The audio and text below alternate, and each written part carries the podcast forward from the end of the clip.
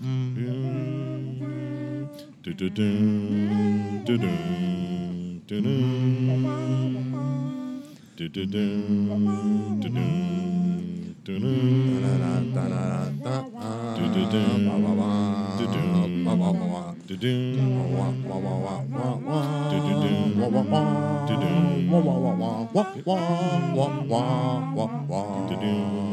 What are you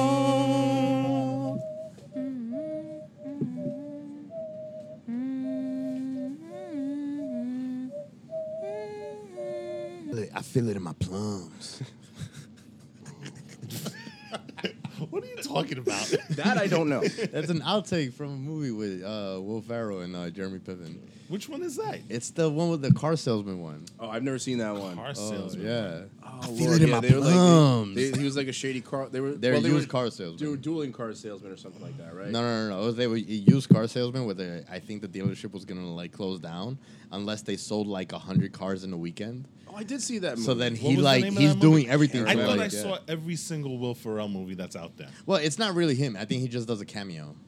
That's probably Yeah. the reason why I haven't seen And it there's yet. a scene where he goes like, "Ooh, I feel it in my plums, like deep down in my plums." Is it similar to his incredible cameo where he like channels Ric Flair on what is it, uh, Eastbound and Down? I think. Oh, I have not. I seen haven't that. seen that either. right, all right, wait, Mandalorian, let's go. Dude, he channels Go, Ric freaking go, Flair. He's like go. he acts like Ric. He has blonde hair. Woo. He he goes woo like he's. I forgot what the heck. I think he's a baseball like owner or something like that. And That he, sounds like, about right. He's like a some- like a Like from, semi like, Texas and stuff? And like he's he's This totally a show? channeling Eastbound. You and never heard of Eastbound It's and No, I not- Down? have. Oh, I yeah. I Yeah, have. Eastbound and Down. I believe because it's there- Eastbound and Down. because there's one where he's a s- uh, like a soccer coach or something like that, right? I don't know about that one. There's a movie with Will Ferrell where he's like a soccer coach. I remember the and he's like the most basketball one. extreme. Well, and he's also done ice skating too. yes, Blades So, of Glo- Glory. Blades of Glory, something of like Glory. that. Very very oh. strange, very weird movie. it And then That's What so dope. it? Something pro, semi-pro. Oh. He's was the basketball. Was the one. basketball one? Yeah. Logic is so good. Can't remember the other. Did you see the the Between Two Ferns movie? Stop. No, I have not. Stop. I have not. Okay, okay. I'm gonna press the button.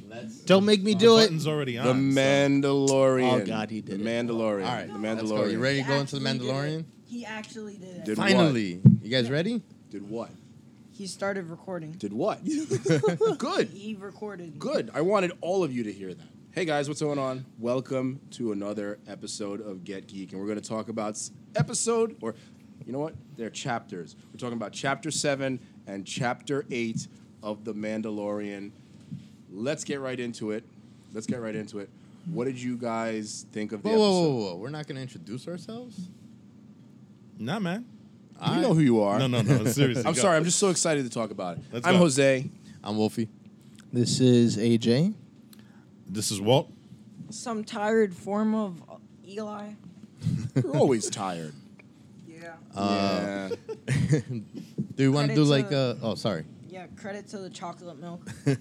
Oh no, Yeah, not the chocolate caffeine. milk. Not the chocolate milk. That's your form of caffeine. We're drinking some coffee to like sort of. Well, I mean, I, I got think enough we're energy awake. to talk I about got the energy. Mandalorian. I got think. energy now. Yeah. I got. I definitely It's got energy to talk about this, so- especially since like okay, I'll give.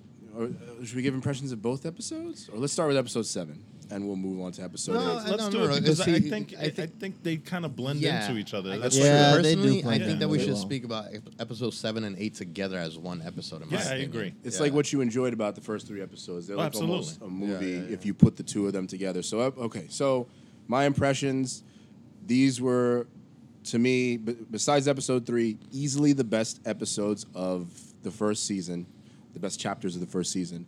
Um, the action was fantastic, and the the emotional payoffs that they've been building to, even in some of the filler episodes, um, was great. I, I loved it.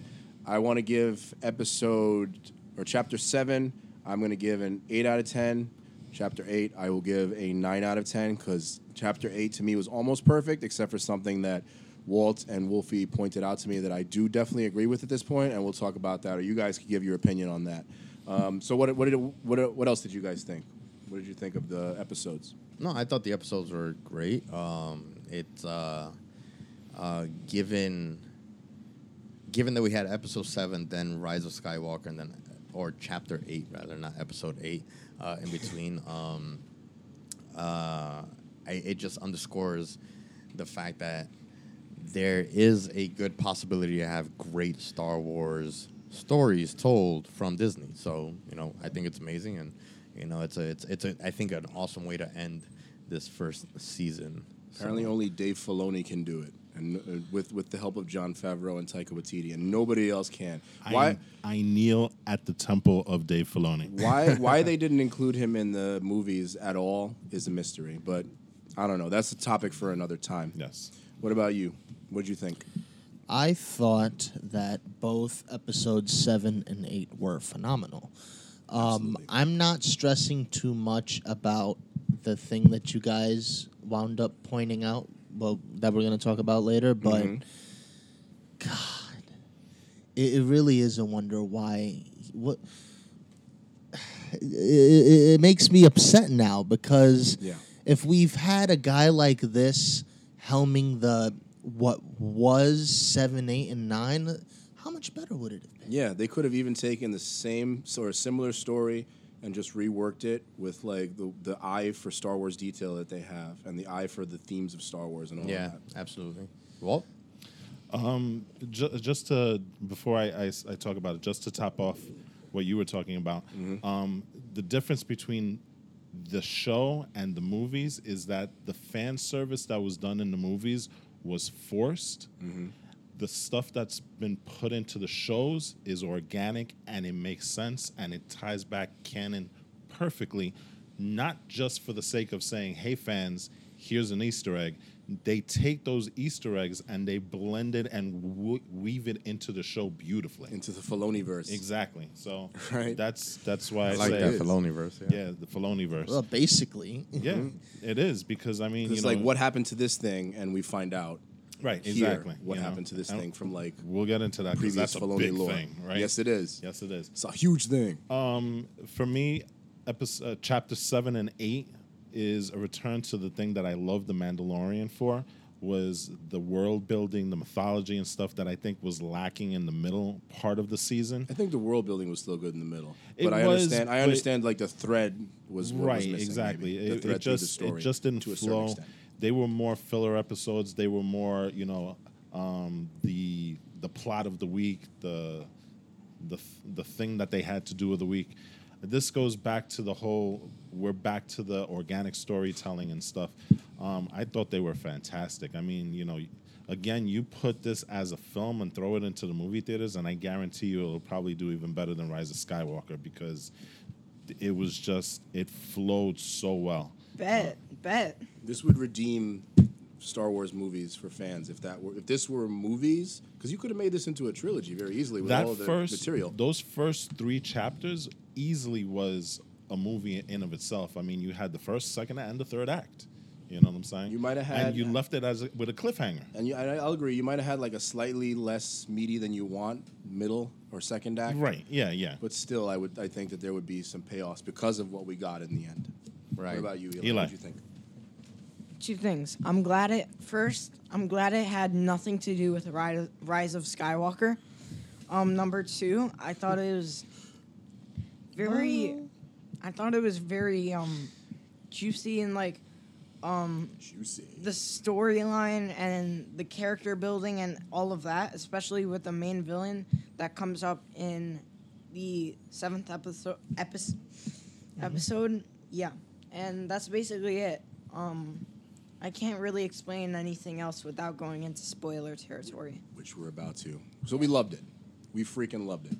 So You know, I gotta say one thing. You know, it's you know, obviously Disney can you know, we obviously agree that Disney can give out, you know, good stories, Yeah, good man. Star Wars stories, but it isn't that difficult because there's already there's so much in the Star Wars universe that it should not be that difficult to create a good storyline. I don't know why they couldn't do that in the movies. The- the like it's not that hard to pick a few storylines that fans already love and just run with that, you know? I mean, the simple difference, right, is the sequel. The sequel trilogy answered questions that nobody asked. The Yeah. Mandalorian Yeah. answered questions that that the Makes biggest sense. fans had on Yeah. their mind. Mhm. Yeah. So that's kind of the difference between. That's what you said, Walt, about it being organic. Yeah. Uh, so then, can we start spoiling stuff? Because I'm itching. Yes. Spoiler, spoiler, spoiler, spoiler alert, spoiler alert. We're going Do to get it. into spoilers. And if you guys didn't notice, we're about to talk about spoilers. So, Deets, guys, tell me what you think in detail about this episode, about these episodes, chapters. Do you guys want to go around and talk about your like your one favorite scene or one favorite part of the show? That's Of- really of hard to between the between seven and eight. Pick one episode that you guys enjoy, or not episode, but like pick one scene or storyline that you guys enjoyed the Boy, most out of tough. Uh, everything. I, I already know. I already know mine's too. So, what do you guys perfect. think? See, Let us not know. that tough. There I know go. mine also. go ahead. I'll, I'll save mine for last. Don't say it. I'm I'm sorry. I, I'm probably I'm gonna have to. Don't say it. Spoilers. Say it. Say it. Say it. the Tie Fighter scene where what's his name, Moff Gideon, Moff cuts Gideon. himself out with get this, the dark saber. Damn, he went in. He went in right Wait, away. Straight, to the end. Oh wait, no, that's not that's not it for me. All right, so then Oh, let's, okay. let's let's hear yours. No, no, no. No, no, no. Go ahead. Go ahead. Continue. Go. Okay, Go. okay. come on, come on, come on. So, um, my favorite scene, my favorite scene, and I think it was, um, second favorite actually. No, you got to pick one. What? You got to pick Your one. first Gotta favorite, pick bro. one. Only one. Okay, so then keep going, keep going. What? No, How no, no, no. Let's go. your You're on the mic. You're favorite on You the is? said you were ready. How would you know it's your second favorite if you don't know what your first favorite is? Okay, just keep going, keep going. Keep no, no, going. no. What is it? Okay, okay. Tell us. Tell Uh, us. okay, I got it. I got it. Um, when the armorer is sitting down, Oh yes. and the stormtroopers come rushing Ah. in, Boy, these and she are doesn't, quick. and she doesn't do anything until that one nudge on the head. She gets up and starts beating them, bro. Oh, Yeah, that, that was pretty into amazing. no Right. no weapons I'm involved. still, I'm still thinking mind mine, you. So you guys. For an She armor, everything hammer. is a weapon. Oh well, yeah, Yeah. Actually, you know what? Like, what if, like, because she's an armorer, those are the weapons that she's mastered? Yeah, it could be. Well, what about you? What's your favorite scene before someone else Oh, Boy, takes it? okay, they've already taken two of my favorites already, so now I gotta I gotta think. well, Ah, you can Gotti. agree with them. You can just Yeah, you but know, I, don't I, have to. I think we need to we need to flesh out more of the episodes by doing other We shall. scenes. Diversify. Um, I got I'm it. going. I'm going to say the scene, the IG Eleven scene. Oh, Which one? Starting starting with him taking Baby Yoda and coming back into the, the oh, town. That was freaking that awesome. that was That was so awesome. ama- and listen, I, I know we're picking a lot of chapter eight things, but there was a lot to like in chapter seven as Yeah, well. absolutely. You know what I'm Yeah. And so don't don't get us wrong by thinking that it's all about chapter eight here. But chapter eight is kind of like the one that's freshest in our minds. And I it mean, it's also have- the media's. Come on. Right, and, is- but it is. it also did have the most action scenes out of all of them. Um, and like I said, him on the sp- IG Eleven on the speeder bike going through the town and just blasting random stormtroopers was amazing, and protecting Baby Yoda all the long, all the way. So that's Okay. my that's my scene. Okay. Um, I like this may not end up being my favorite, but the one that, that definitely gave me the most Star Wars feels was Baby Yoda turning the flames back on that flame trooper. Oh, okay. Yeah. That was yeah, Shock pretty trooper. Uh, the shock trooper. That was that was pretty awesome. And again, there's so many great moments, but like right now, that's the one that kind of sticks and maybe the most emotional. It's like, oh, he's gonna do it. He's gonna like really show off his power, and everyone's gonna see it. So that was that episode that or that moment was really good for me. Can I just mention my favorite scene from uh, uh, from chapter seven, Yeah. Okay. where the client gets blown to hell? What? That's your favorite scene? Oh my god. I loved that because it came out of nowhere. I it was how- like I thought I was gonna see more of this guy, but how- no.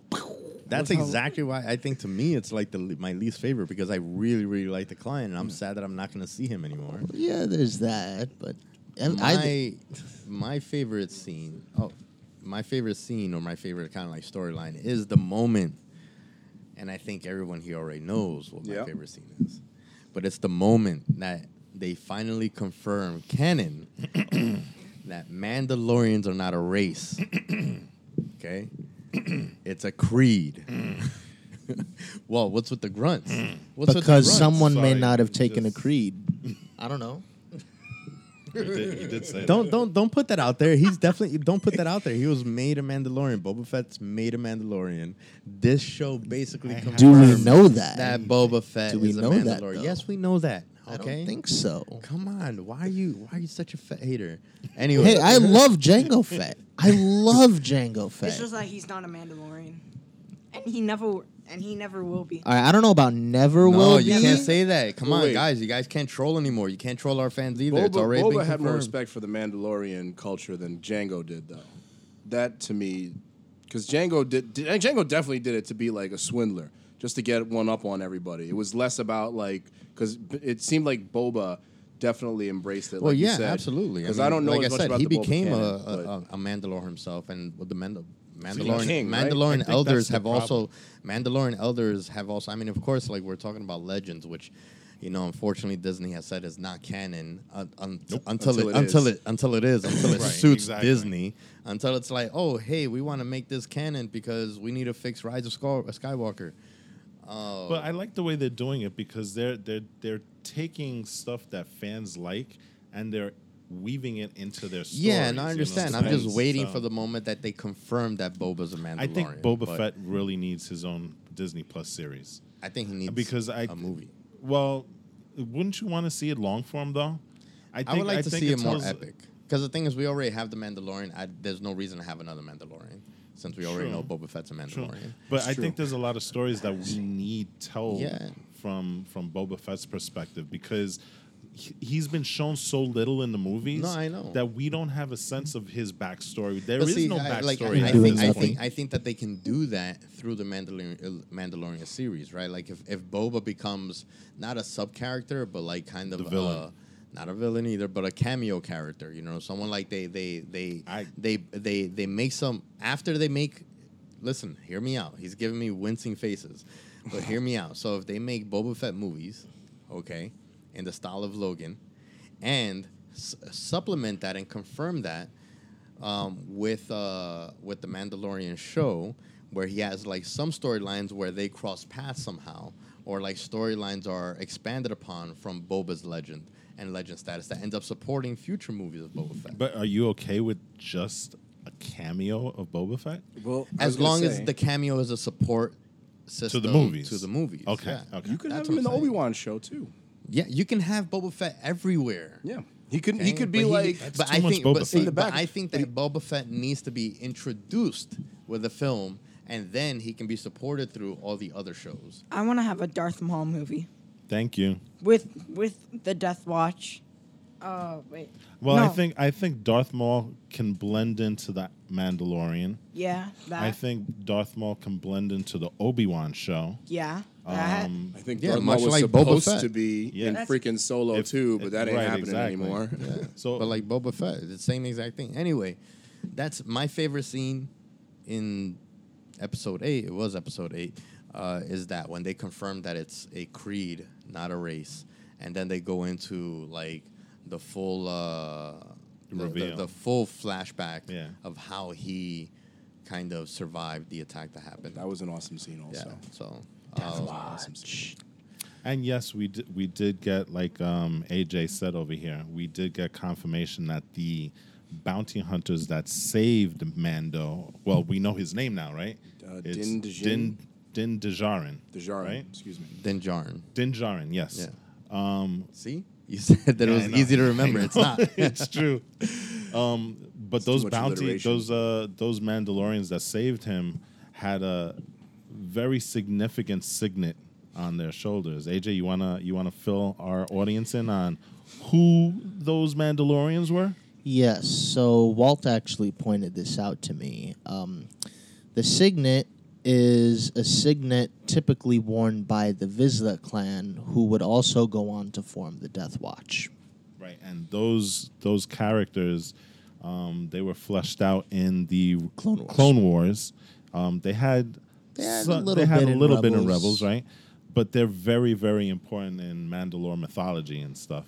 Um, if anybody knows about v- the Vizsla clan, and this ties directly to the dark saber, which is your favorite scene. Um, Tarre Vizsla was the first and I think only Mandalorian ever to attain Jedi Knight status. Correct? To be a Jedi, period. To be a Jedi, period. Um, and his weapon was the dark saber that we saw at the end of chapter eight. The The season. The, the, that's the final shot that we see That's the final shot. with Moff Gideon, who, again, as a Breaking Bad fan, Giancarlo Esposito is one of the most awesome actors at playing villains, like in media today. Mm-hmm. I think, and you would, like I said, you would have to see Breaking Bad, but which you will eventually because Yes, I I, will. I will not. I, I will not will. pass from will. this world I will. until you watch Breaking Bad. I will. But that being said, like some of the moments with him were really cool. Like everything he said was like just so badass. Like I like the moment where he was like where they were trying to um, kind of uh, negotiate with him in order to to get away, and he was like, and they were like, "What insurances do we have?" And he was like. You don't have any insurances that I'm going to let you go. Right. It's just in my best interest right now at this moment to leave you alive. Like he's just like, and the part where he like him and Mando are like actually fighting, and Mando's mowing everyone down with that that massive blaster, the the web e web, the E-Web, the e web blaster, the and repeater, the heavy repeater Yeah. Cannon. Moff Gideon's just calmly walking through like all this craziness going around him. He just pulls out his blaster, shoots Mando in the back of the head. Mando tries to turn to shoot him, and he's just like, "Oh, I could just blow that thing up right next to you." Boom! Like he's just so cool, calm, and collected, and that's what I've always loved about the way that he plays characters like this. It's awesome, awesome. Do we think he's force sensitive? I think he is. I don't Um, because that's debatable. because you don't have to wield the dark saber um, and be force sensitive. Right, because That's and not the moment. Pre Yeah, Vizsla but We're gonna- wasn't force sensitive Yeah. and he used it. I think a little bit later on we should delve into the the history of the dark saber. But just specific to this, um, the only reason I mention it is because I think this is something that you and I, Wolfie, Mm-hmm. were talking about. How in the world did he know? And I think Jose, we also talked about it also. Yeah. How did we he know that Baby Yoda wasn't there? Now, there's two theories that we can put out Right there. in chapter seven, when the when uh, Rip the client was like, "I have the baby with me now," and So, like he was just what- like, "No, you don't." why don't we do this? Why don't we say what chapter seven was about, what chapter eight was about, very, very quickly. Chapter seven was them returning back to Nevarro, and Greef was telling him, "Come back. Um, if you give Baby Yoda to the client, all all will be forgiven." Right? Right, because he was remember he was he was making that bargain because the client was making life really difficult for Right. the guild because he brought a buttload of stormtroopers to Mm-hmm. Nevarro, and just he couldn't do business anymore the way that he he was able to right. He was prior stifled. to that. He was stifled by that presence there. Right? But like you know, let's talk, let's talk about one of the better moments from that episode. So that leads into he gets the message from Greef Karga that leads him to go and, and seek out Cara Dune to help him out Mm-hmm. in this in this quest and seek seek out uh, one of our favorite characters who oh man Kuiil.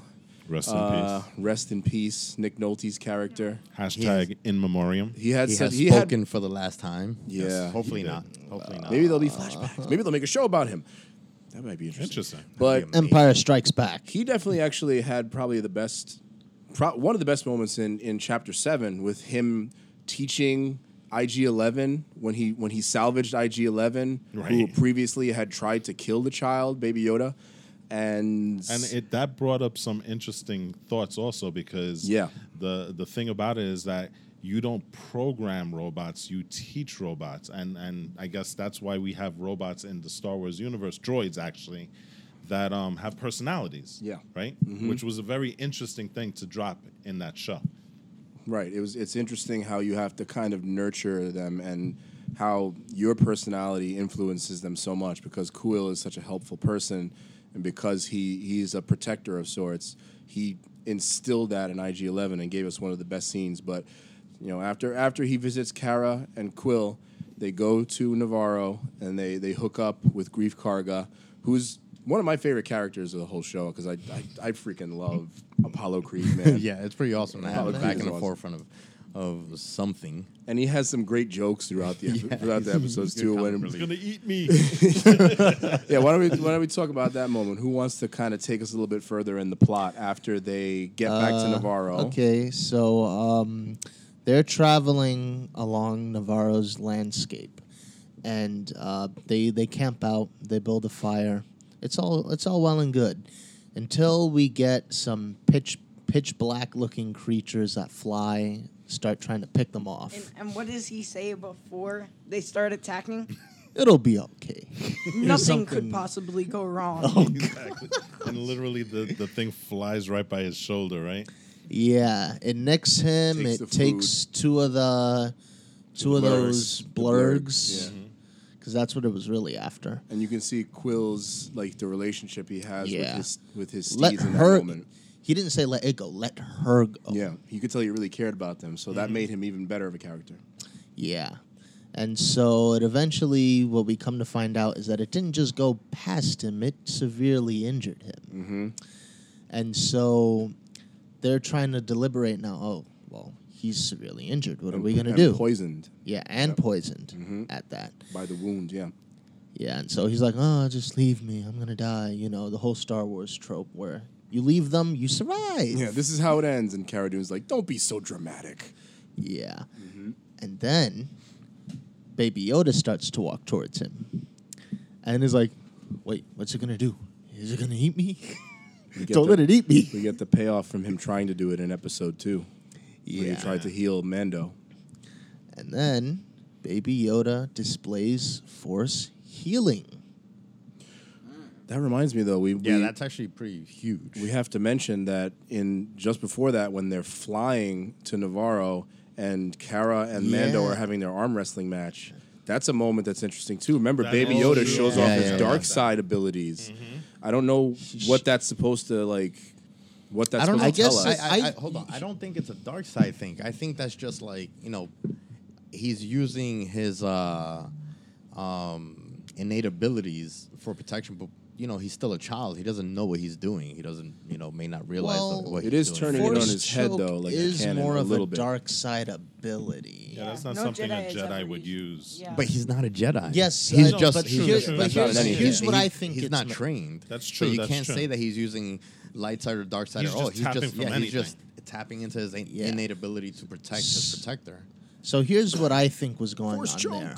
I mm-hmm. think what they tried to illustrate there is that, well, he could go either way. Mm-hmm. He has potential both in this realm, the light side, which is evident from the force healing, and we don't see much of the dark side powers, but we have the force choking inci- in- mm-hmm. incidents. Mm-hmm. So that that to me says, oh, well, here I was thinking all he was all well and good, but you know maybe he has a little little nasty side. It's you just a little bit of instinct. It's all yeah, instinct. that, his that force too, powers, of course. Yeah. But like, yeah, that can go either way. But so moving back to where we were with the with the Baby Yoda healing using the Force heal, which is the only thing that I guess ties it to the rise of Skywalker. Yeah, Right, and they made they made it a, a point of putting that episode two days before the premiere of Rise of Skywalker, so that at least there's precedent set that we do have force healing in this universe. that's like a really advanced technique, though. If I'm It not, is. if I'm if I'm not mistaken. Not if you're Kylo Ren, you just learn it as Right. soon as you like are redeemed. I, I let's not talk about that anymore. let's, let's move on. Kylo who? Yes. No, that's that's wrong. I like so Kylo. they finally get into um, the town, and um, they're confront. They go about the plan, right? You Which is you do remember that also Greef Karga. We, uh, we all Tried thought he was going to- to double cross right. Mando, which he was going to do, but, then then he because Baby of Yoda. Baby Yoda's healing power, Yes. Baby Yoda saves everything. Baby Yoda's the real hero. yes, But like because of Baby Yoda helping him, he decided to help Mando protect Baby Yoda great. um, and blast the two bounty hunters that are left because the other two died. Did they? Uh, yeah, remember one got taken by the the flying animals, Oh yeah, that's and right. what happened to the other one? I no, I, can't ththere recall. There was two. Two. Oh, no, there was Last- always- There were three. There There were were three. three, and Yeah. one of them. One of died. them died. Sorry. Yeah, and the two was left because he shot both of them. Yeah, You mhm. know? it looked like he was going to turn around and shoot Cara and Mando, and he just blasted right past them. So um, we finally get back to the town, and the plan is that they're going to kind of swindle the client into thinking that he has the Baby Yoda, Mm-hmm. uh, but in actuality, Baby Yoda is headed back to the Razor Crest With with, Kuiil. Kuiil, Mm-hmm. right?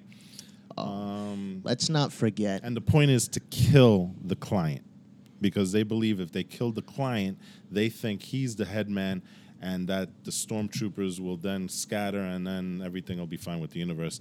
Um, they were wrong about that, but whatever. AJ? let's not forget the two amazing scout troopers that we meet when they come in, and who come in and who reappear again in episode eight. Yes, the, the two scout troopers on the speeder bikes. That's pretty awesome. Those guys are funny. who are They the, need who are the actors? stories. Who are the Oh, actors? yeah, yeah, yeah, confirmed. You gotta- Jason Sudeikis Yes. and Adam Pally. Mm-hmm.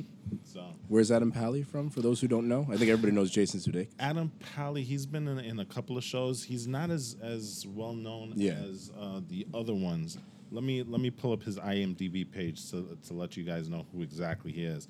If you see his face, you'll know exactly who this guy is. This scene, though, um, it did fe- feature my favorite comedic moment of the episode with uh, the polite client when they, when they were trying to swindle uh, the client into believing that Baby Yoda was in the crib. And Greef Karga is like, "Oh, he's sleeping. Don't disturb him." And the client politely is like, "We will be very quiet." He just wanted to confirm that Baby Yoda was there. that everything that Werner Herzog did in this show was great, and I'm I think we're all a little sad that he that he died. But again, for me, to introduce Moff Gideon, Giancarlo Esposito, it was kind of worth it. Okay, so Adam Pally, he's best known for the Mindy Project. Um, he was also in a couple of other shows like Dirty Grandpa, um, but you'll probably know him best from Iron Man 3. He is the guy, the cameraman that um, is very much influenced by Tony Stark. He's, he's the guy that dresses up like Tony Stark, has the, the haircut like Tony Stark, and um, Tony gets into his van and sends a message. I can't remember what the message was, but he's that's that guy. Oh, I, th- I I think I remember now. He's the he's the Robert Da- the Tony Stark fan in the camera van, news van, whatever you want to call it. So that's Adam Pally, and like I said, if you see his face, you'll know exactly who he is. Um, so anyway, they head back into town. They're I in town already, right? I remember. Um, Well, yeah, they're already in. There. They're the, already in there and in stuff. the client's Client- whatever his his, His- cantina or whatever Well, it is. yeah, Looks like a bar, kind of. His lair, Mm-hmm. you know. And then he excuses himself to take a phone call. My favorite part. Yeah, interesting phone call because he never he never got to finish I it. never got to hang up. Uh, that's where we f- are first introduced to Moff Gideon, and um, this this is where I guess we're we're wondering whether he has force powers or not, because um, he's asking the client whether he has Baby Yoda, and the client says, "Yeah, he's here. He's sleeping and stuff." And he was like, "Are you sure?" Right, and it could be the fob. Right. It could be the fob, Or That would just be the most intuition, likely- like- Yeah. that, could- but the fob probably is the most likely um, reason that he knows that Baby Yoda's not there. Um, and then all hell breaks loose, right? Because Oh, Moff Gideon is not the type to, I guess, accept failure. Yeah. So he blasts the ever living crap out of that cantina, bar, lair, whatever you want to call it. And the best part about this scene is that when you finally get to look outside, because you, are wondering, how did they aim so well? These are stormtroopers, for God's sake. Wrong, they're death troopers. Six of them, Oh right? Mm-hmm. There were six of them standing outside. Yes. So, um, Goff, Moff Gideon, he's got he's got some weight to him, right? He's got some bodyguards with him and stuff. hmm And that cool Tie Fighter. Yep. What, what what's your what's your opinion? Like, I mean, obviously they don't represent the Empire, but like, who are they then? Like, what's this whole platoon serving Gideon for then? That's an interesting question. I guess that's something that's going to be answered in season two because we never really got a sense of why Yeah. he was there and why he was after Baby Yoda.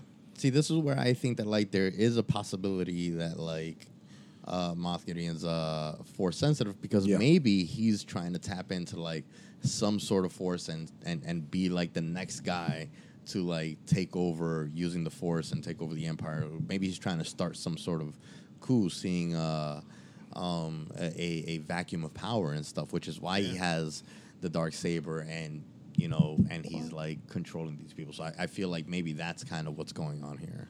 He's, he gives me like not exactly, but he's so much smarter it seems than almost all the other characters. He gives me like Grand Admiral Thrawn vibes, a little bit. True.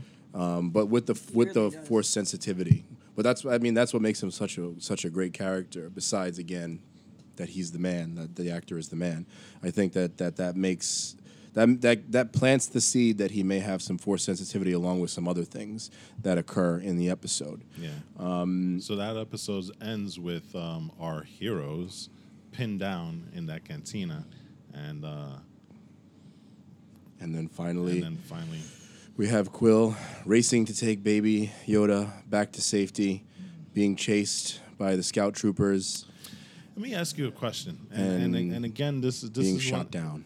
This is one of the things, and I'm, I'm sorry, I didn't mean to cut you off, but wh- what's your take on the whole point that, you know, again, again, this is one of the things that I think drives me a little crazy about the show is that we don't get a good sense of how smart the Mandalorian is because there are times where he's like super uber smart, and there are times he's bumbling around like an idiot. And I think this is one of the these cases because he's talking to Kuiil on an open channel mic because the way that the stormtroopers find them is Yeah. they hear him They over the it. mic. Where are you? You're heading back to the ship. Are you there yet? And that's what prompts them to go after the the, the child. Well, I said it before. I think that all of this is meant to illustrate that Mando is still learning. I really think that a lot of it is meant to illustrate that because you even see it in his progression. He gets weapons that he's never had before, and then skipping ahead, he gets the jetpack near the end of chapter eight, something that that kind of completes, and he gets his uh, his signet as Mm-hmm. well. That's something that kind of completes his progression to a full blown Mandalorian warrior. warrior. so he's then- just he's he's he's green. He's Why very do we green. have Why do we have episodes like The Prisoner then, where he Well- he looks unstoppable in that episode? Well, But he was an idiot also for trusting them. True. He he makes a lot of mistakes that are mistakes of somebody who doesn't know how to navigate this Okay, world. I'll, I'll, I'll, not, I'll go with that. Not even that, I but think that's my my thought on that though. he he can be experienced in some areas and then terribly lacking in others. Like clearly his his fighting ability is on par with like drop shock troopers and whatnot. Mm-hmm. He he tangoed with the death troopers. Right, and, but then like Cara Dune kind of Okay, like well, one yeah. up some. You know what I mean? Like that's what I'm saying. Like they she has no like, armor you on her face. She's just punching him in the in the in the helmet. that Like, was wow. crazy. you know. and it's Beskar.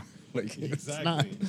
And she doesn't even flinch. She's just Yeah. pounding on him. I mean, But- they come to like a standoff, pointing guns directly at each other's face. Like I don't Mm-hmm. know if like someone that can, you know, stand against a, a platoon of death troopers can so easily be defeated, or at least like matched up by Cara Dune. I think we'll Nothing against Cara Dune, but it just doesn't Yeah. make sense. I think we'll get more more insight even into her in, in season two, though. Yeah, I, I hope so that we will. Even then, she has more experience on him. That's true. Also, Yeah. a lot more experience if you like go by the timelines. Yeah. or at least well we don't know when he started as a bounty hunter but If- it seems like she has a lot more experience because she's retired he's just starting Right. Yeah. What it really comes down to, in my opinion, is that he doesn't have a lot of technical experience. Now, it's not so much his fighting ability that's lacking, although it could be better in some areas. I'll I'll give him that. But it really looks like it's just his technical abilities that's that's lacking so far. He's not the best tactician as yet. and he's very trusting he's more trusting than he should be in, in a lot of situations because he trusted Greef when he n- shouldn't have necessarily trusted him even though Greef ended up coming out on his side he trusted um, what the heck's his name freaking the the kid who he hunts Mig character with, Oh, um, who he shouldn't yeah. have trusted. He trusted the crew that that ends up uh, locking him up in chapter six when they go to to rescue the Twi'lek.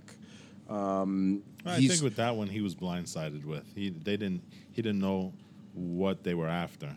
Yeah, Which, but they were they were sh- so probably should've known. clearly like like trolling him from the moment they met him. Bill Burr and all of them. The only guy that didn't was uh, Ran, I think his name was the the leader of that crew, the older dude with the beard. But he was the one that set him up. Yeah, he was the one You that know? set him up, and he was the one he probably most should have trusted. But then, like as soon as he met the rest of that crew, it was like I don't know about these guys, you know, because we know it. Mm-hmm. Watching it, we're like these people are going to do something wrong. Feel that the Mandalorian planned it.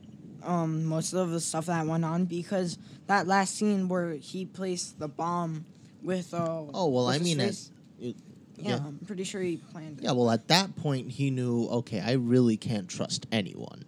If this whole operation was really to screw me over. if if he's good, he's not good at um first of all trusting people, but then when it when it comes that he finally figures out what's actually going on, Oh, he yeah. he can come up with plans pretty quickly.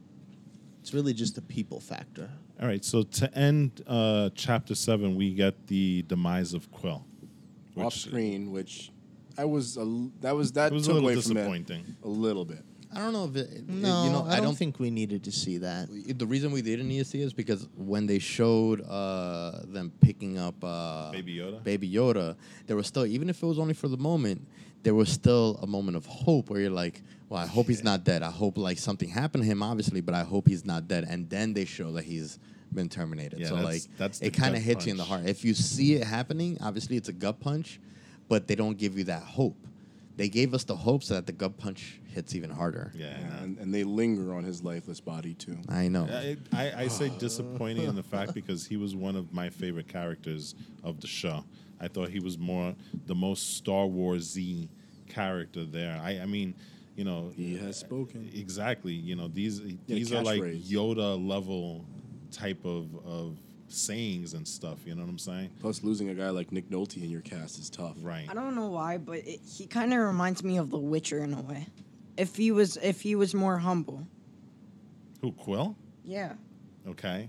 I don't How I don't know so? why. I don't know. I haven't seen it yet. If you if you start talking about it, I swear, Yeah, yeah. one of let- these move right in the kisser. Let's move on. So let's move on to chapter eight. Yeah, let's get into chapter eight. Go ahead. All right, so chapter eight, obviously, we continue with the cliffhanger from chapter seven. They're still trapped.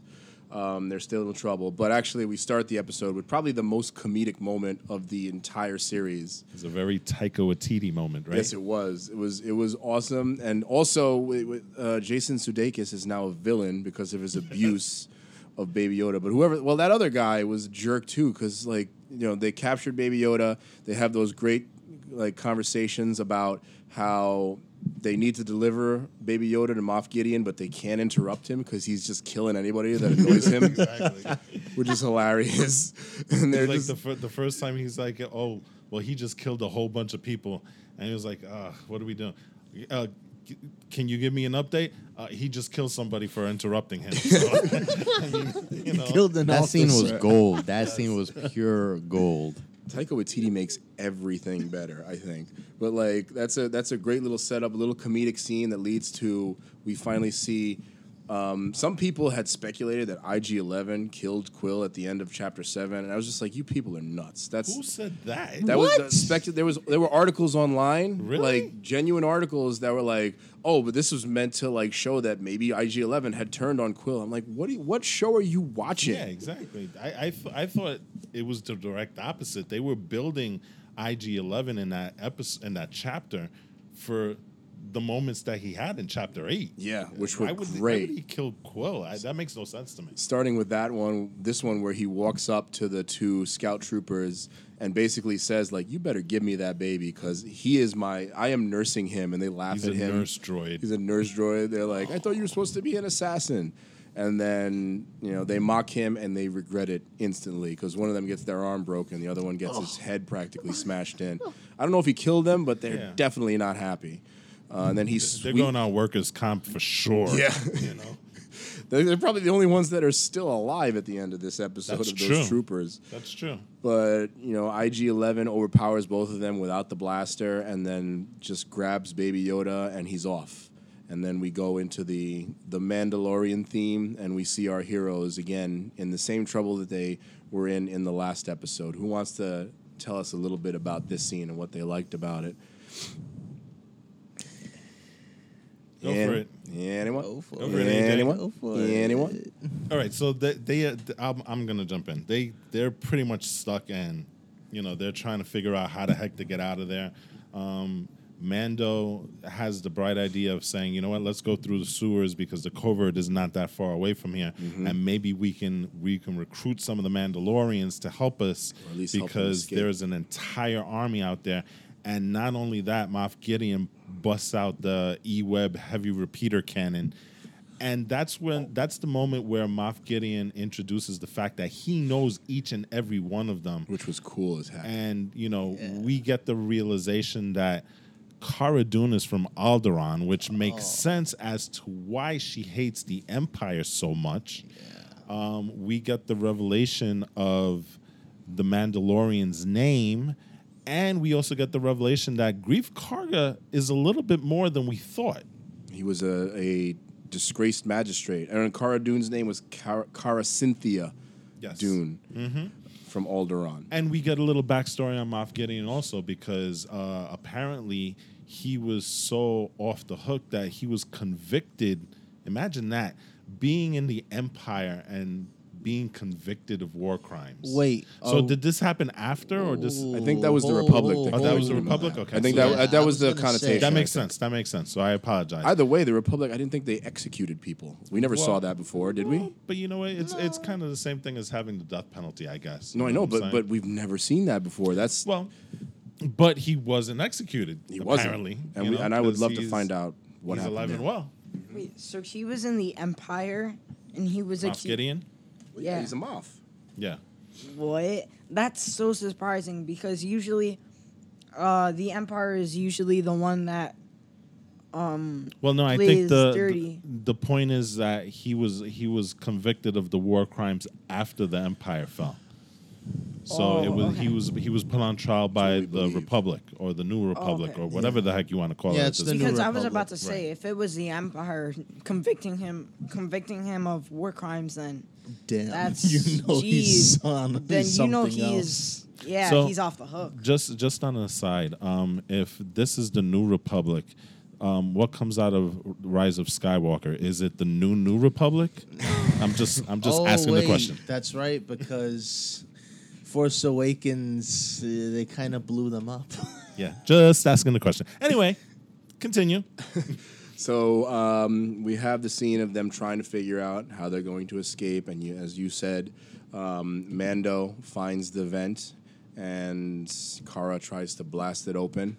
Uh, what, what's up, AJ? You just want to? yeah, so as, as you get up to that point, because you know he hears the Moff Gideon hears the the blasters go off, and he's probably figuring, "Oh, so you want to escape? Well, let me lay it down." I love that part. That part was he just sick. Yeah, he said he he ex- basically said um he you can tell you can tell that panic is setting in, right, AJ? Yeah. Yeah, that's exactly. you could said, right? he he just explains their situation with such a like oh my god he just just the whole monologue by a good Moff villain. Gideon was awesome. He's a good villain. hey so look i have this e-web over here i might use it on you no wait i am going to use it on you and and and he drops a little bit of, of mythology as well because not only does he say that, but he he also goes and he talks to to the Mandalorian and says, "You should remember this because these are the exact weapons that we used in the siege of Mandalore." Um, and he references a specific battle. He what was it? The Night of a Thousand Tears. yes, I believe so. So, you know, there's all this world building that's going on while he's laying it down for these guys and saying, hey, basically, you guys are screwed, you know? And this is also to me. We do have to mention quickly. This is also how Mando knows who he is because he mentions that his real name, Mando's real name, Din Djarin. What- Din it's gonna Djarin. It's going to take me a while to get that I name. told you. Oh, I Because I've thought been this calling him easy. Mando. It's, all uh, season. Din Djarin. Din, I Din got Djarin Djarin. or Din Din Djarin? din Din- Djarin I Well, think it's Din Djarin. The D is yeah, the, D is silent, but so I think it's Din Djarin. Djarin. Look That's it up. how it is. in Somebody look it up. Whatever race that he's that he's from, because we don't find out what his race is. Actually, we No, find we out don't. that he, you know, But that's the he joins the creed of the Mandalorians. Right. But again, like he, his real name was only in the archives on that planet that was being destroyed by the Separatists earlier when they show his origins, and the only person that could have known that, as far as he knows, was Moff Gideon because I guess he knew that he was there and he was involved in it. That he there's no other way essentially that anybody could have known his name because he hasn't used that name since he was a little kid. And I think he said he he he never spoke that name again once he became a Mandalorian. Correct, yes. So we have a little bit of of building the backstory there, um, and then we have. Uh, We have a, a great scene again with IG Eleven as he comes charging back into town. Yes. Um, that's actually one of my favorite moments when he's well, Baby Yoda is is is loving it. He's like laughing and enjoying the ride, which is I know, awesome. this is so awesome because it shows that he still has he's still a kid. Yeah, exactly. There's he a doesn't lot- know exactly what's going on. There's a lot of good baby moment, bo- blah, blah, blah, baby Yoda moments in this episode. So Um, that was one of them. But uh, IG Eleven protecting Baby Yoda, and then Baby Yoda is like mounted, like kind of on his chest when he rides in on the speeder, and then he spins around so that Baby Yoda is behind him and does what he did in the first episode. He's just blasting in random directions with those two blasters. That's a really cool moment, um, and he basically is kind of coming to their rescue. But Moff Gideon is starting to lose some patience at this point, and he brings in the trooper that you mentioned, The shock trooper. Oh, Well, that's after he blows Mando to bits, right? Yeah. So Mando's critically injured, and they they retreat back to not the same place. No, it's the But, uh, same place. is I it think. the No, no, same it's the place? same they place, go yeah. through the, the oh yeah, that's again. true. Yeah, yeah, yeah. So they go back to the same place, but Yes. now um, they're a little worse for wear because Mando is critically injured. Right. That's the moment that I that I kind of got the sense that either Moff Gideon is just such a cold, calculating warrior and always has been, which can definitely be the case, or like there was a little like maybe force help there that was lo- like allowing him to get that much of an upper hand on Mando, who to this point was at least hanging with every bad guy that he was fighting for the mm-hmm. most part. Mm-hmm. I think it was I no, I I think that was just like you know Mando's is basically fighting off an army, and then when he goes off against Gideon, Gideon used his um, his wise, I guess, experience to His not go one on one with Mando. Instead, he sees that he can blow up a canister. That not only you know, I don't think that he necessarily intended to hurt Mandalorian as much as create an explosion of an extract uh, uh, distraction to not get killed by the Mandalorian. Mm-hmm. I feel like that was more that like, well, he's about to shoot me. Let me blow this thing up as cover for myself,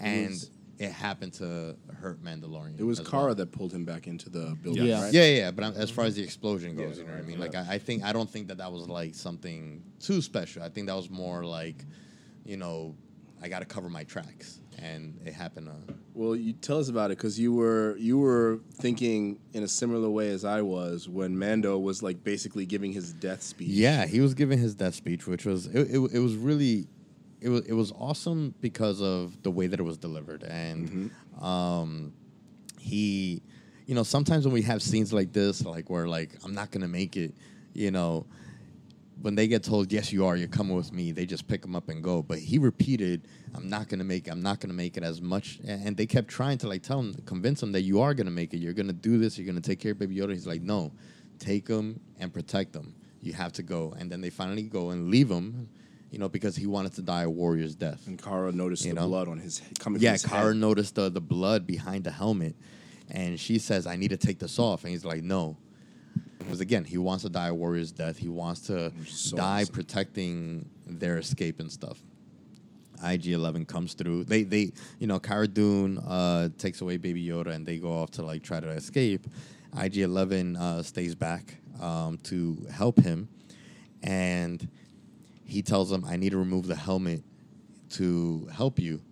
And uh, Mando goes like, "You move it and you die." Mhm. You know, pointing a gun at. IG. As like, I've never actually no. First he says, "I've never, uh, I've never shown my face to a uh, living to a living being. It's part of my creed. Mhm. This is the way." And then IG Eleven goes like, "I'm not living," and then he pulls off the helmet, and you see like a very kind of desperate looking Mando. Like he realizes this is the end, but you know he's not happy about it. He's sad. Like I, I, I see. I think I even see maybe a little teary eyed and, and whatnot. Yeah. But IG Eleven sprays him with like some OP spray can that all of a Spectre. sudden Spectre. Spectre. Spectre, Yeah, yeah. he said it's a It's the it's the thing that healed uh, Luke Skywalker after uh, The Empire Empire Strikes Strikes right, Back. right. But we're talking about he says like your CPU is damaged, meaning your brain, Mm-hmm. which is why he has like uh, diminished motor function skills.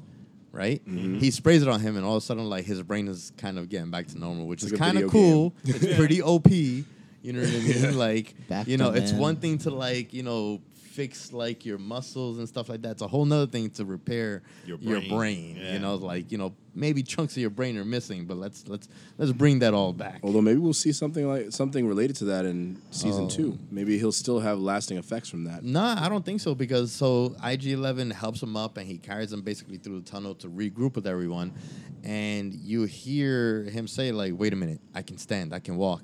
And Yeah, then IG eleven goes like, "Oh, the bacta must be it's it's taking effect, it's working." And then all of a sudden he's back to one hundred percent normal Mandalorian.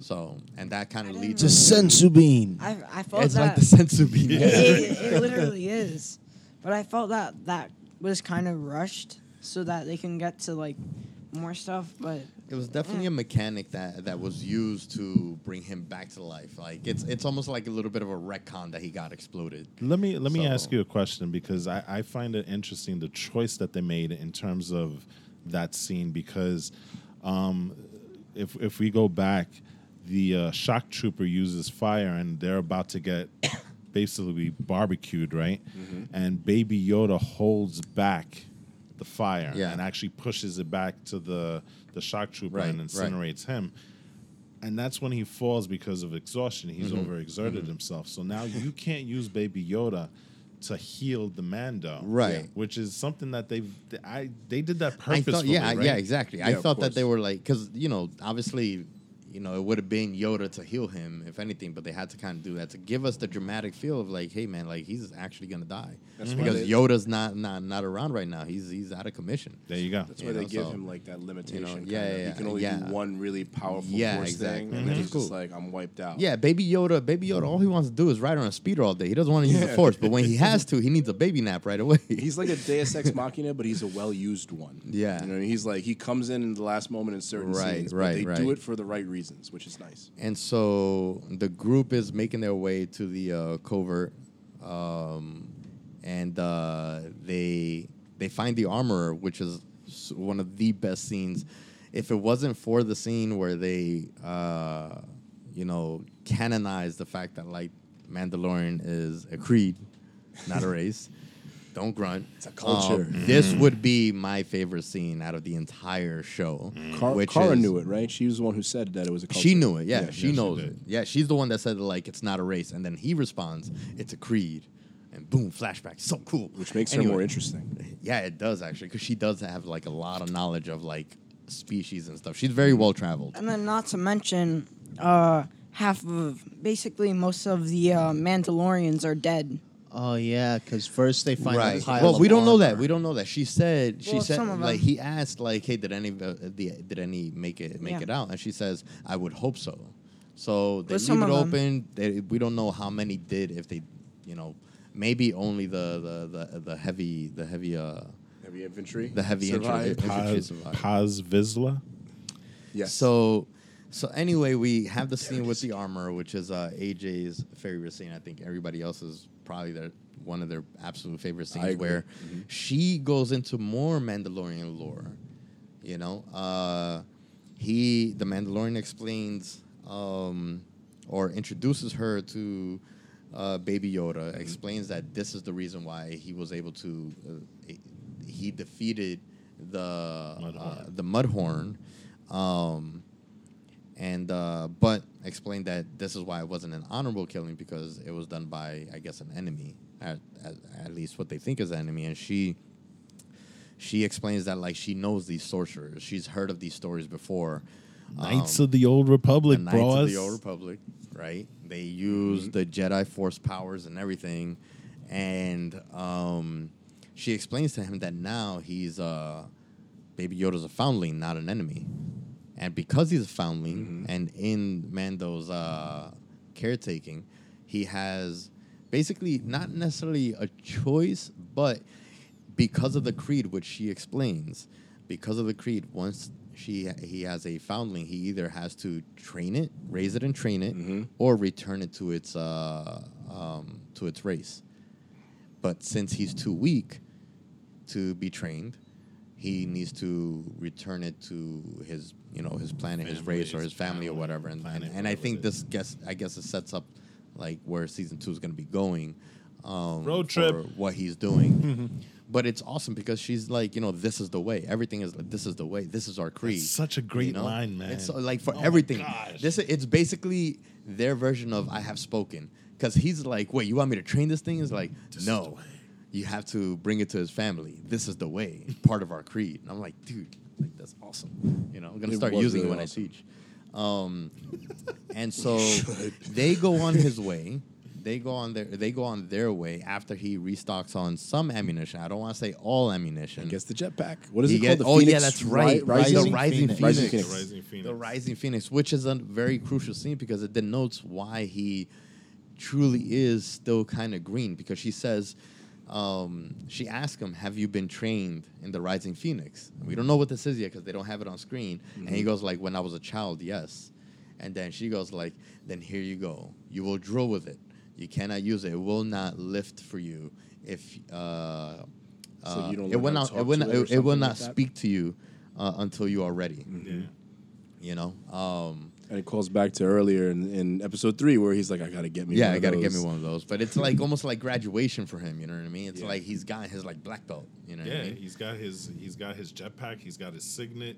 Yes, that's right. He and then like right at the end, he gets his signet finally, which is the Mythosaur, mm-hmm. and she states, "You are now a clan of two. So does Baby Yoda get that signet too? Technically, if he's part of the clan, I'm actually waiting for Baby Yoda to get some Beskar. you know what I'm saying? I could totally see him get like a Beskar robe or oh something my like that. you know gosh, what I that mean? would be ridiculous. You know what I'm so saying? cool. A could he get Beskar any more onesie. adorable? A Beskar onesie. um. So anyway, he has the ammunition. He has the Rising Phoenix. They go on their way. He asks the Armorer to, um, please come through, come with us, and she's like, no, this is my place. She you has know, to salvage what's left. she has to Yeah. salvage what. That's her her creed. That's her creed is she has to salvage whatever armor is left, and protect the armory. I guess. Mhm. And we, we get, get the a cool awesome scene. Awesome scene. Yeah. Who wants to describe the scene? Anybody? You do because it was your favorite Anybody? scene.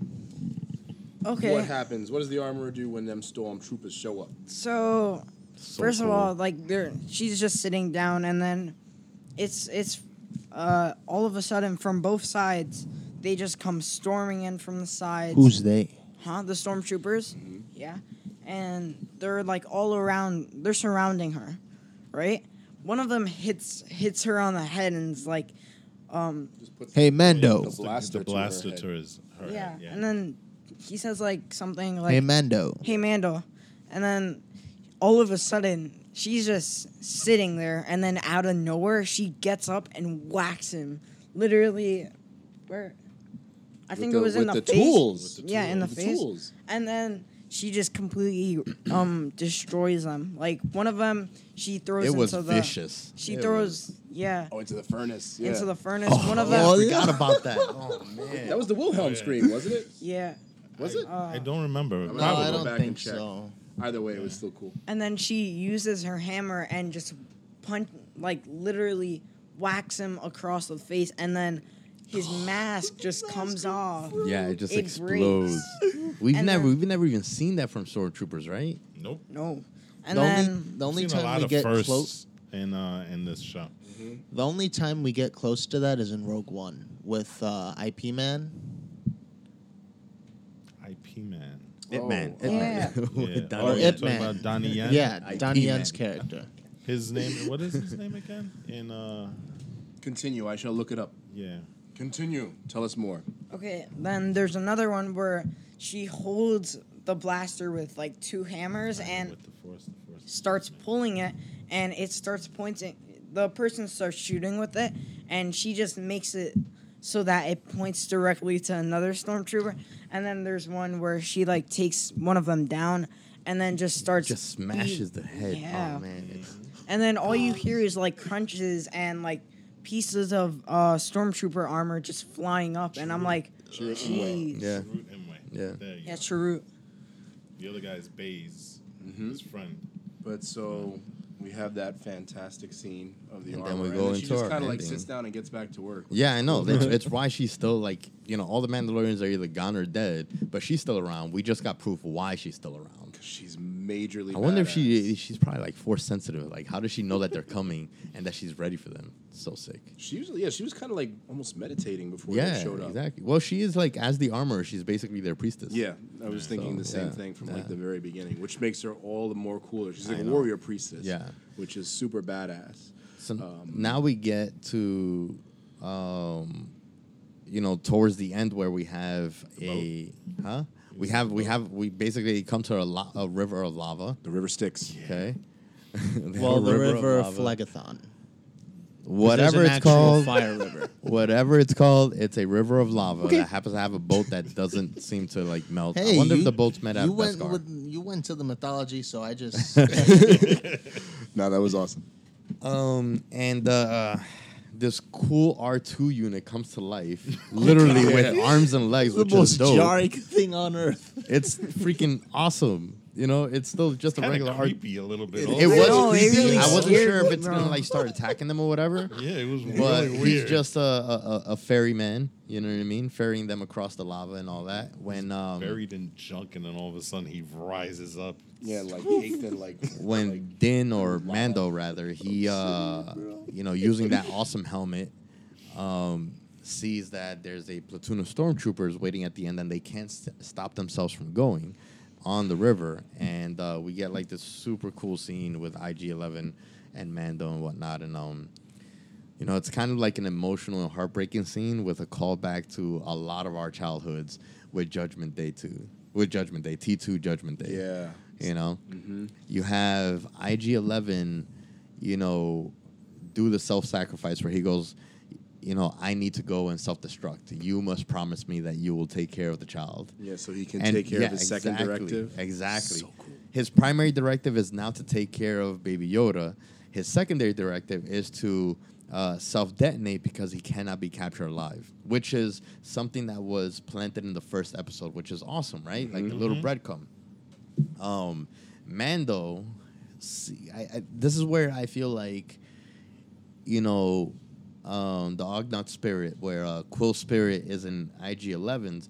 Mando doesn't want to see IG 11 die, not just because he's protected Yoda and all that, but also because I think he he sees Kuiil in IG 11. He doesn't want to see him die because of that. 100%. I You know? that. Um, and so, but IG11 knowing that there is no scenario based on his calculations where IG11 survives and the baby survives, he tells Mando, "You must promise me that Baby Yoda will be taken care of, will be looked after in your care, um, so that he can default to his second thing." So it's like Mando has to sentence him to death.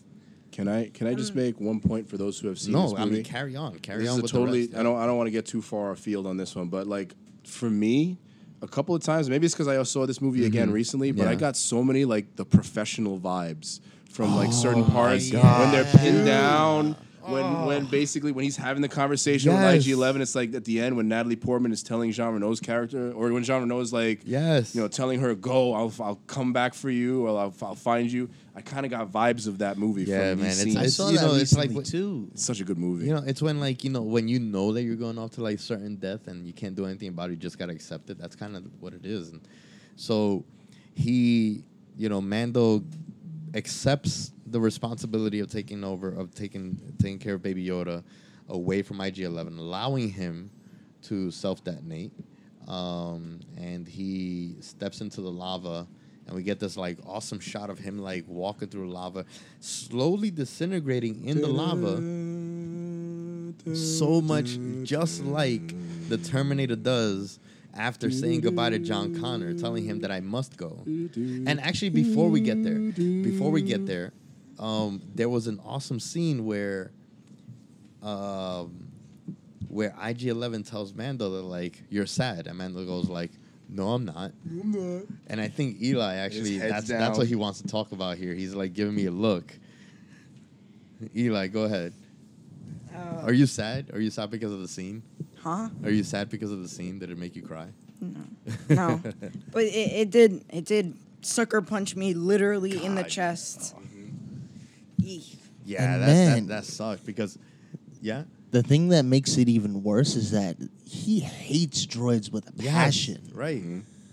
And we and actually we know why because his his childhood memory is seeing the droids kill his entire all his people. Yep. Right. So aside from the fact that Mandalorians in general hate droids, he has a personal vendetta against them. But Yep. he's sad to see IG Eleven go, and IG goes, you know, he says you're sad, and Mandalorian says no, I'm not, and IG Eleven says I'm a nurse droid. I'm not crying. You're crying. I'm a nurse droid. I can tell based on your voice. yeah. And like he puts his head down. He puts too, his head down, and it's like, uh, and isn't and and, and the last thing that IG Eleven does before he actually does step into lava is that he slowly caresses the ear of Baby Yoda, which shows me that IG Eleven isn't just a robot. Yeah, he really is like a like almost like Kuiil, Kuiil's soul, like Yes, exactly, which is why it Which kills me. Mando even more sad. It kills Yeah, me that, that they took away Quill and IG Eleven. It absolutely destroys me that they did that. It was really hard. I like. We had a conversation about it earlier, and you're, you're right. They maybe could have saved one of them and maybe save their sacrifice for the second season. But I think the gut punch was still really. My my my thing is that they could have saved, like, kill Kuiil off now because that's a, that was a big enough gut punch as it is. it was huge. It's so huge, and then have Kuiil live through IG Eleven, and then maybe kill him off in the second season. But damn, both of them, yeah, I know. like, I just don't see personally how they're going to, um, create another character that's gonna do better than IG Eleven and Kuiil. I, I have I think faith they that, will. that I they have will. faith that they can. I just know. think those shoes are really big to fill, I and I don't well- think that they'll be able to like surpass it. Let me ask you this question to kind of like address that. Is there a character this season that you actively disliked? that I actively disliked. Well, Or- or were I wasn't. I lukewarm wasn't. about? I'm lukewarm about Cara Dune. That's mainly Mm-hmm. because of, um, and and I hate to to say this because I, um, I am very proud of um, Gina Carano's uh, acting career and, and, and the strides that she's made and stuff like that. Mm-hmm. From Deadpool But 2 on or Deadpool on? yeah, but like just in general, like I mean, I've, I've seen like her earliest earliest work, and and I know that she was like pretty much on the verge of quitting acting altogether Yeah. until she got this role. Mhm. So I'm very proud that wow. she's gotten this far, you know, and and where she is, and I'm and you know this last episode really did kind of reinstill a little bit more faith in uh in in her as this character. Mhm. Um, uh, but I- I'm only lukewarm over her because she's just the weakest of the bunch, but not weak by any means necessarily. It's just the weakest compared to everyone else because I think uh, Werner Herzog played amazing. I think Nick Nolte's performance was amazing. Uh, IG11, whoever the actor was, I don't even know who it is, but he was amazing. Taika Waititi. Oh, that's Yeah. right. Yeah. Um, Flip like they were note. just Um, how many? I mean, look at how many amazing characters they created this season. I think- right. That's I my thing. like So, th- I th- that's my thing. way. Like I have faith, but it's just it's one of those things where like you've you've you've pretty much done one of the rarest things, which is to create amazing characters all in one season. The very first season, create these amazing like do amazing character development, and then you kill them off. What if you don't do it as good? You know, when like you I know, think- it's like you think they'll created be this gold mine. Like let let's let's let's keep mining this this gold mine a little bit. You know. I'll make one last argument, and then we can move forward. Yeah, let's the move rest on to the end. I'll make Uh, one we're last pretty argument at for for my confidence in this. I haven't even seen a lot of Dave Filoni's work, and but I know the characters he's created. Right, right, right. That's why I have even more faith that they'll bring some more great characters to the Yeah. table. Maybe maybe not even. Well, yeah, maybe better ones, but but like they really set a high standard. I will. Yeah, give I you mean, that. yeah. It's just I just like you're not gonna be able to bring Nick Nolte back Right. as an as an actor. You know, like even Mm-hmm. playing like you know it's fine to kill Cole off, but like I wanted to see more Nick Nolte. I want or I want to I want to see and Could hear different more. character. Maybe Kuiil has a twin brother not- somewhere. No, I don't. I don't know if that's. Don't don't do that. No. And listen, I, I wanted to, you know, just touch on one of your your comments before about Gina Carano. Mm-hmm. She was she was very public in saying that she was about to quit acting. Yeah, she was public. And- yeah, she was public about it. She wasn't. She I, I have to say that I'm like you on on that level where I I like how she's grown as as an actress Yeah. because remember I think her first acting credit was Haywire Well, Haywire was her first starring credit. Right, but she was voiced over. Yeah, she was that, voiced over, which that which was very jarring. When yes, I it saw was. You know what I'm saying? Yeah. But like I said, to see her come from there to where she is now, you know, I'm just super proud of her Yeah, because I, I think and that's great. You know what I'm saying?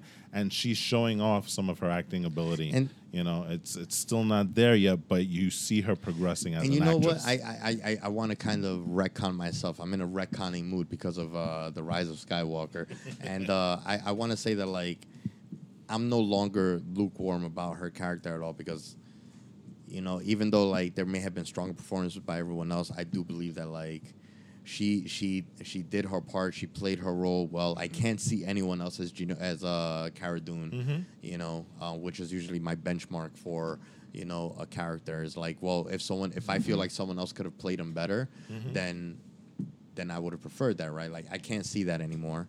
Um, and being surrounded by this cast and the people that she's in, I think she's in great hands to like further develop as an actress. And she hangs with them. She yeah, really she does hang. them. She So hangs, she's- and that's what that's talented. important. So Agreed. super super awesome. All right, let's her. finish off So- this uh, this thing here. So I don't even want it to end. It was so, So, good. so Jose, why don't you carry us through the very ending then? After uh, IG Eleven meets the stormtroopers and then uh, says his uh, directive, which is "I cannot be captured. I must self-destruct," and then boom, goes the droid. the thermal detonator in his chest goes off. Yep. And Finally. everybody thinks, oh, we're okay now. All the stormtroopers are have been blown to bits. But no, Moff Gideon is not. He ain't having it. He is not having it. He comes through on that awesome Tie Fighter, which you kind of knew he was. He was coming. He wasn't in that group. You knew he had to come through, and he he's uh, blasting at them. And they're running out of hope. Uh, I think Greef Karga they're shooting at. Uh, they're shooting their blasters at him. Cara comments like, "Our blasters are useless against his ship." And Greef Karga says, I'm out of ideas. Mando goes, I'm not. And we get to see the payoff uh, of the Rising Phoenix. Mando pulls off, uh, he, he rises up into the sky in the jetpack. And it was really cool that that whole shot I thought was awesome because you see him go right over the TIE fighter as it flies past. And then uh, he uses his grappling hook to attach to the TIE fighter. Uh, which probably would have ripped his arm off, but whatever. I don't care. Still awesome how he kind of like rides along with it. I hate that that was a scene from the trailer.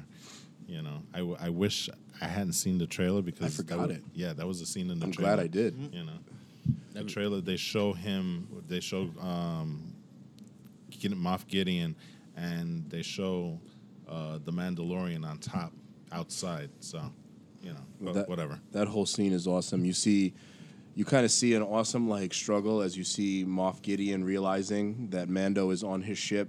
You see him trying to like do all these crazy maneuvers to knock Mando still, off. He was still kind of calm at that point, right? yeah, he Yeah, was. he He was was, calm, never yeah. like Yeah. he was never frustrated until he realized what Mando was trying to do and had done. Yeah. Uh, he tries to put that first detonator on on the Tie Fighter. That loses flies off. He loses it and explodes back in the distance.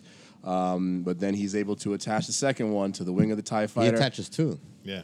Yeah, The second and the two. third. You're right. The The second second and and the third, right to the to the the weakness between the body of the Tie Fighter and the wing, and that's the first time you see Moff Gideon like, Oh, oh, crap." crap. Yeah.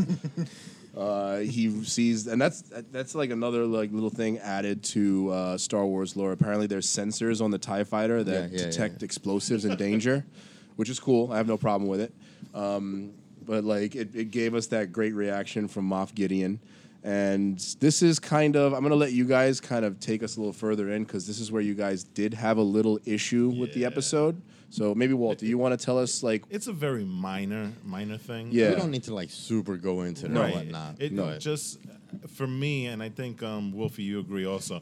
It was kind of jarring how it just he crashes the Tie Fighter yeah, after it blows off the af- wing, right? Right. The the wing blows off and he loses control, and we see the Tie Fighter go. What was it like over a dune or something like that? yeah, something like that, and We it don't crashes. it. Yeah, it no flies over Greef explosion, and No Cara. They explosion, watch just a it, crash. you know, and crash. then it's it's very abrupt because there's no denouement you know what i'm saying there's no there's no sen- it just goes from hey he's crashed what do we do next we won. yeah it, it they they literally But not not, not just man- what are we man doing don't- next. It's like basically what are we doing next season. right exactly because mando lands Yeah, kind of. awkwardly Yeah. right and then they go straight into Greef Karga saying, "Oh well, you know, we've wiped the the villainy and scum off this planet. Um, We're back to bounty hunting ways. This planet's you a great place. Why don't you just is- stay? is back and Yeah. know, Well, I, it just felt jarring to me. You know, I feel that I feel that that would be something that a Greef Karga would say. Yeah. He, I, is I felt that that was good That for his true. character. kind of hey, we're back in Yeah, business. he's, he's he's he's ever the optimist, you know. He stays in character, so that is true. But it, it was just a little weird that it was so abrupt the way they did it. You know, The pace my, was my, my my issue with it is that um, it's not realistic for you to have just finished, literally, just one second earlier, landed from blowing up a Tie Fighter, not completely blowing it up, but like just you know forcing it to crash, and looking at that explosion just as you just as you're landing. And then walking over is like, hey, so what are we gonna do now for the rest of our lives? yeah. You know what I I mean? I didn't even think much So- of it until you guys brought it up, and I realized when I was watching the episode, I was like, I, I thought immediately when when that Tie Fighter crashed, I was like, he ain't dead. Moff Gideon ain't dead. If we can think of it and we can be Yeah. like, let's go check if this guy is freaking Yeah. dead, then yeah, you're right. Like it does take a little bit away from the episode. Yeah, because I mean, look, you're, you're we're talking about a bunch of scavengers. All three of them are scavengers, essentially. Mm-hmm. You know, at the very least, if you if you blow up like even just a basic Tie Fighter, you're gonna go try to scavenge and see what you can get, what bounty you And- can. and not only what I that, mean? like just from that standpoint. I and and not only that, I think Cara Dune has enough experience as a shock trooper. Yeah. Where, you know, she's been through the wars and stuff like that. Right. That she would have been like, you know what, let's just go double check to make sure. You know what? Now that you bring that up, even more so because she has a personal vendetta against them. Exactly. You know what I Well, mean? So she- why wouldn't and so and so does Mando. Sure. Why wouldn't you go double check that he's gone? You know, do the double tap. Have you not seen Zombieland? Double tap. You know what I Exactly. mean? well, she did say it. She said it oh once, I believe. But no, then no, no. So- She, She said, said about this- the stormtroopers, About not about stormtroopers. Moff Oh. Gideon. Yeah. You know, we're talking about. Maybe I'll stay here for a little yeah. bit. Yeah. You know, So, so, Greef Karga is going to stay on Nevarro, and so is Cara Dune. Cara Dune is going to be, his enforcer, His basically, she just yeah. got a job. yep. And um, The guild is back. Guild is back, There's no more stormtroopers, even though it hasn't been confirmed by any of them, and that's the, that scene. Right. Except they the just gas. they It's just gas. they, they just assume. yeah. Yeah. Yeah, I that- definitely Um, assume. Well, like like I said, At least the uh, ones that they saw maybe were, yeah. were taken care of, but they don't know like who else was on the planet. And Cara did say that you know she was going to stay just in case there's some more stormtroopers. Yeah. Right. be- So you know, More to that point, I'm pretty sure in one of Greef Karga's earlier transmissions that he said they occupied the planet, yeah. not just a little rinky-dink city in Nevarro, the planet. Yeah, but then he also says that the planet is back to normal. So like, he didn't just say the city of Nevarro. He said the planet has been rid of villainy and scum. who's going to argue with Carl Weathers at this point? Yeah. You know what I'm saying? But anyway, so we have basically like they set up in one scene. They set up basically the the, the next season and what the plot lines are going to be about what everyone's doing, and uh, but but, But- we also get one more person's uh, plot line for next season a little bit. He absolutely survives, and we've already spoken about this a little bit. We get the unveiling of the dark saber. The Jawas, yeah, the Jawas are trying to take stuff off as they're wont to do. They're trying to scavenge all the junk that's left over. And Eli, why don't you tell us about the scene a little bit? right? The one that you predicted. Yeah, the one that you the predicted. one that I predicted, right? Um, before we go into this, I just want to say, one minute before the actual thing happened, I was looking directly at the doorway, and I said, "He's gonna come out with the dark saber or He with the did. lightsaber." he You did. should play the lottery today. Then, Yeah, yeah, Not a I bad should, idea. I should. And then out of nowhere, I just see right. What happens is the Jawas around, they're scavenging. Uh, you see the um Point. cut, the the cut coming through, like it points out, and it's completely melting it, and it starts creating a square or an oval or whatever that is, a square, and it it he, he pushes out and then he just gets on top of the tie fighter Looking at the sky. looking at the sky with a lightsaber or should I say a dark saber because it's completely black and and he's just he has one knee bent and he's just looking at the sky he's with smoke wielding in the it. background. and that's that's pretty much where the show ends. So So good. I think we need to talk a little bit about the dark saber real quick, just for the people that don't know what the dark saber is. Um, AJ, do you wanna you wanna head this topic out? Okay, so from what I remember from Clone Wars, um, there was the the one Mandalorian Jedi. What was his name again? Tarre Vizsla. Tarre Vizsla. He was cool, but then once, but then once he passes away, I guess the Jedi gain hold of the dark saber and keep it with them. Correct. but not before I guess how many ever how many ever decades later, Pre Vizsla goes and steals it from them with a little bit of aiding and a well, I don't know about a okay, I was about to mess up there, but basically he was helped by Darth Maul in some sense because he was in the background scheming for control of uh, Mandalore. They eventually take over Mandalore with their scheming and their plotting. But then Darth Maul goes, Hey, so that's a pretty nice lightsaber you got there. It's pretty much the symbol of your leadership. I want it. And he's like, Well, no, you can't have my leadership. You have to fight me for it in the traditional Mandalorian way. And Darth Maul This is the way. This is the way. This is the way. and Darth Maul, well, practically wearing a troll face at this point, says, "Sure, why not?" and he he kills him just straight up. You can't fight Darth Maul. Sorry. Mm-hmm. He gains control of. Continue. Go ahead. Continue, please. Don't get at me, bro. Boba fought Darth Vader twice. Continue.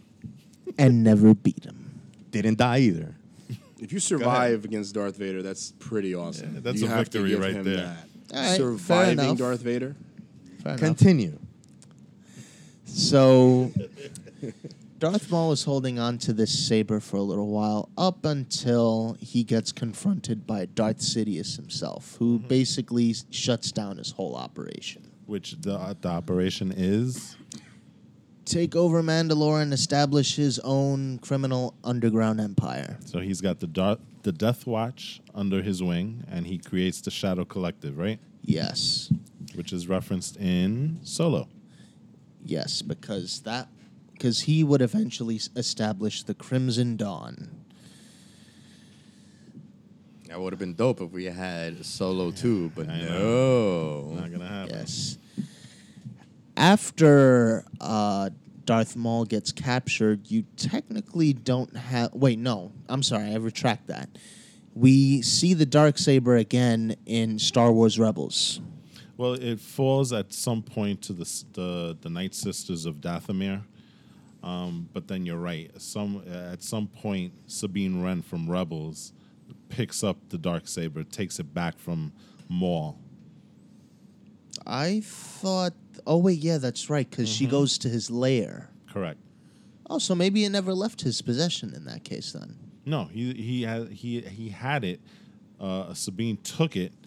Um, she actually was trained in using it by Kanan Jarrus.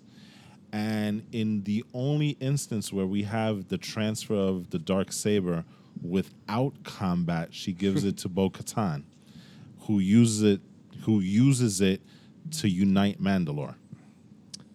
And that is the last instance we get of the dark saber that we know of. Right. Up until this lovely little snippet at the end of the episode. That's uh, that's definitely what I was talking about, though, where the the sequel trilogy answered questions that nobody asked. This is a question that, like, conceivably somebody was like, "What the heck happened to the dark saber?" Yeah, I mean, Yeah, the That's dark a cool saber. question. that. The dark saber is a symbol of power within the Mandalorian culture. Te- usually, whoever wields the dark saber is in a position of power in Mandalore itself, which You makes know you wonder saying? why Moff Gideon has it. Is Well, it- may- did he just take it from somebody? Is well, I there mean, I, I. I think at this point there is no Mandalorian society right now. They're all in hiding, right? why So did he I want think- it?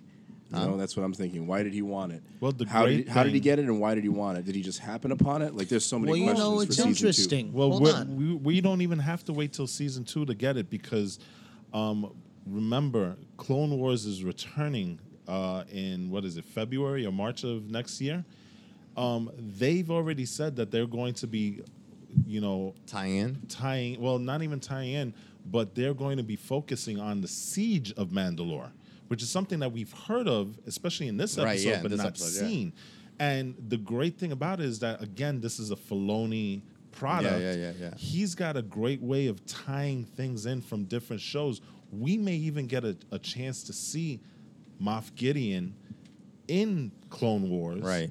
And we may get the answers where how he got the dark saber. I, I'm kind of thinking that he got it through the siege. Um, no, well, Well, we don't know. but we, we right, don't know we yet. don't know at this point. I'm just speculating. Well, you know? but here's the thing about that, though. If that was, if if that was the case, then how did, where where? Because remember, uh, what's his name? Pre Vizsla had to get it from the Jedi, and that was during the Clone Wars. So, and then by the end of well, not by the end of Clone Wars, but further down the timeline, Darth Maul has it. Boom, there. Siege of Mandalore is going to happen somewhat after this, but before Rebels. So how would that fit into the No, I I timeline know. exactly? I don't think it's before Rebels because remember, in Rebels we see the Mandalorian society. Right. Yes, but That's when. That's when I'm talking in terms of the dark saber. But right, but what I'm saying is that that's the point where um, she gives she gives the thing to Bo Bo Katan. Remember, Rebels happens before A New Hope. Yes. Guys, We are talking about trust in times Filoni, guys. Trust trust in in Clone Wars Filoni. happens before Revenge of the Sith. Oh, that's true. That's true. That's true. Boom. Yeah. Okay. We we'll figure this out somehow. I'll just, I'll I just, think I think we got our topic for the next episode. It's gonna be Star Wars. yeah, that can, this is a whole other topic Yeah, yeah, actually yeah, that yeah. we Yeah. can discuss. I just want to say one more thing that's slightly off topic. I want to, I want to see when Feige does some Star Wars stuff. What if him and Filoni come together? Because they're so good at Oh, continuity. That would be glorious. Some people are worried about Feige. I'm not at all. I'm not at all. But I we'll mean, see you what can you can only you can, you can only go up from rock bottom. So so Pretty true. much. So Pretty true. much. anyway, Any final thoughts or quick ideas before I we just close wanted to on the put one episodes? thing out. Yes. in regards to why he would want the dark saber. Mm-hmm. If he was force sensitive, like you guys posit, Mm-hmm. well, one of the signature features of a force sensitive user is his weapon. Mm-hmm. What better weapon to have than the dark saber, which you know exists, and you basically can't track down any Jedi. They're all but dead. Yeah, and it's not necessarily a weapon that's wielded by Sith or Jedi, so that would make it perfect because he's not necessarily Sith or Jedi, but there's maybe force sensitivity. And then he can't make one of his own, so appropriate it. And I I think there's a, another interesting fact about the dark saber because the dark saber is different than the lightsaber, in that, I know, in in that it actually um, amplifies the emotion of the user. You know what I'm saying? So it, it gives a little bit more power in that respect. So, um, but this is something that we're going to be, you know, finding out more in season two and maybe some of the other properties that Star Wars and Disney has. So, I think we all love this episode.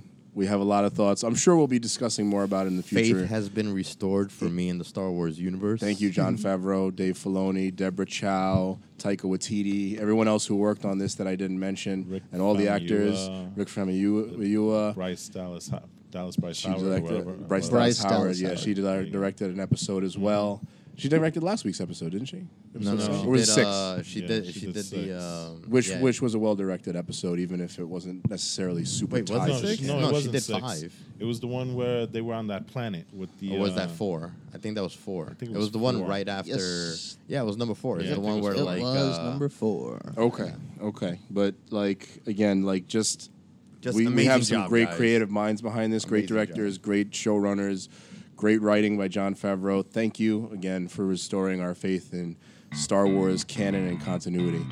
Um, that's it, guys. We're gonna we're gonna wrap it up there. This was a great episode, talking about a great show.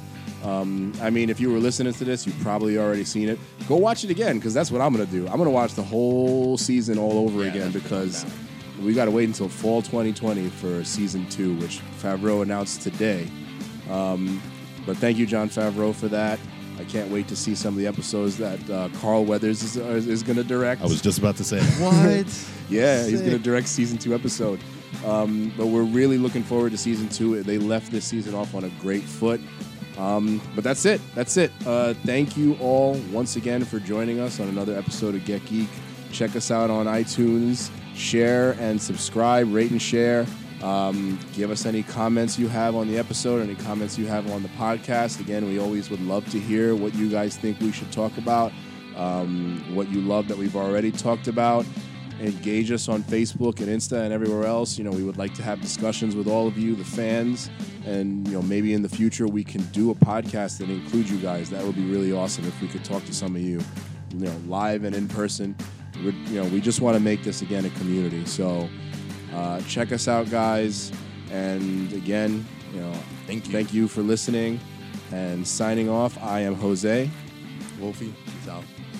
Uh, this is AJ. This is Walt, and this is the way. Eli and I have spoken. Thank you, thank you, thank you a million Mine times. now. And as always, my friends out there in the internet world, stay geeky.